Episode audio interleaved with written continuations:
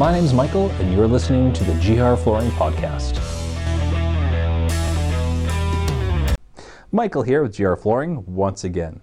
Today's topic of conversation solid versus engineered hardwood flooring. Now, uh, I've said it before, there's lots of questions, but solid wood versus engineered wood, there's not only lots of questions, there's lots of misinformation out there, okay? Because there's such a range. Solid wood's pretty simple, but a lot of people build up this engineered stuff as being best thing since sliced bread, and it can and it can't be. So let's just address what they are. Solid wood is just that solid wood. Cut up from a tree, kiln dry it down, mill it, finish it, done. And solid wood. Engineered wood is actually a thin layer. Now, this is one of the thicker ones. This is a 5, uh, 5 16ths layer of uh, wood on top of plywood, but it's a thin layer of wood on top of plywood or some kind of base. Now, the point of engineered is the, the plywood or the base used on the engineered floor is more stable than actual wood because wood will expand and contract depending on moisture. So, you know, obviously in Saskatchewan here, cold, dry winters, nice, beautiful, humid summers. We get gaps. As these boards shrink, they all get gaps. Engineered, that wood's trying to shrink, but the crisscrossed layers of plywood help hold it into place. So what actually happens, and this is a great sample here, is why I showed it. Now this sample here, we can actually see a gap between these boards. Now, you know, give it another month or so, this gap will fill right back in, whereas this engineered has no gaps. Now, the widest that we can go in southern Saskatchewan in a solid wood floor is three and a quarter inches wide.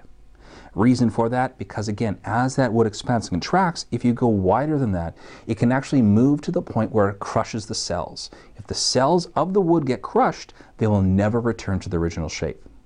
So even my own home, I've got solid wood throughout it here, Regina. Uh, winter, gaps, summer fills back in. Winter gap, summer fills back in, and ad infinitum, it just keeps going on. Now, with an engineered floor, as I had when I lived in Winnipeg, because of that really strong, stable plywood, never got gaps. Again, there tries to move, can't move, tries to move, can't move. Now, that being said, I really shouldn't say can't move.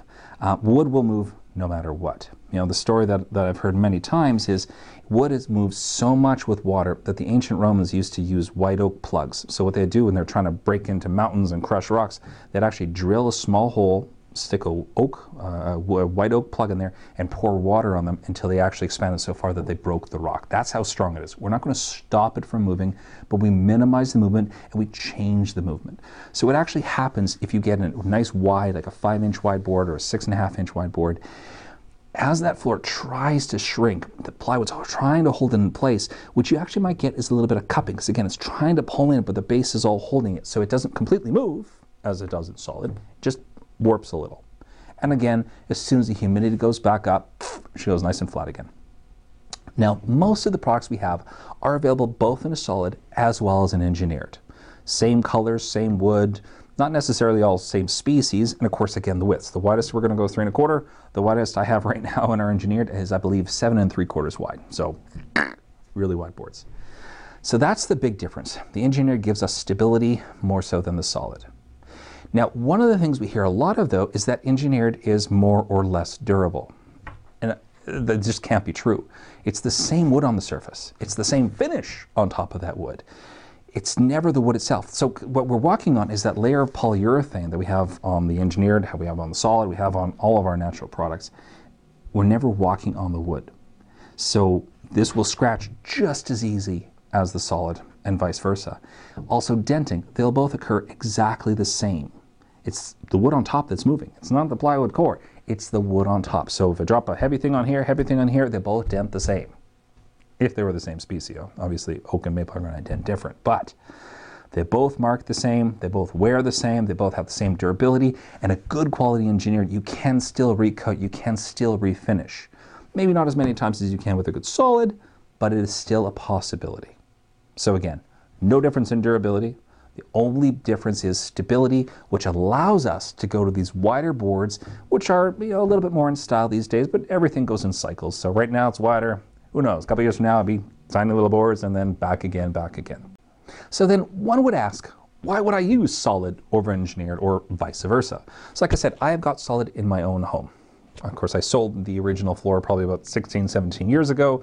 I bought the house oof, 11 years ago, 10 years ago. Solid throughout. Solid is there forever. Okay, it has been used for, for decades, if not centuries upon centuries. Engineered's the new kid on the block. In our market here in Regina, solid is still king. Now, as education occurs and products get better, engineered is getting more and more popular. Solid is still king.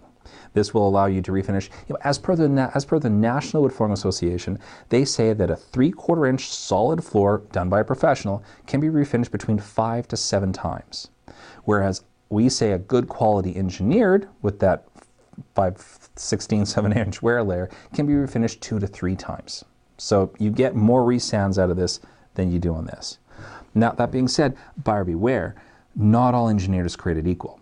There are some engineers out there where the layer of wood is so thin it's 0.6 millimeters. It's, it's basically the thickness of a piece of paper.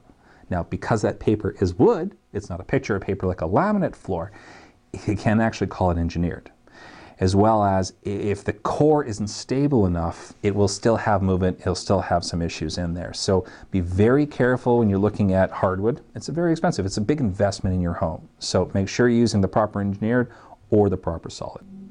Any questions, please don't hesitate to ask. Thank you very much.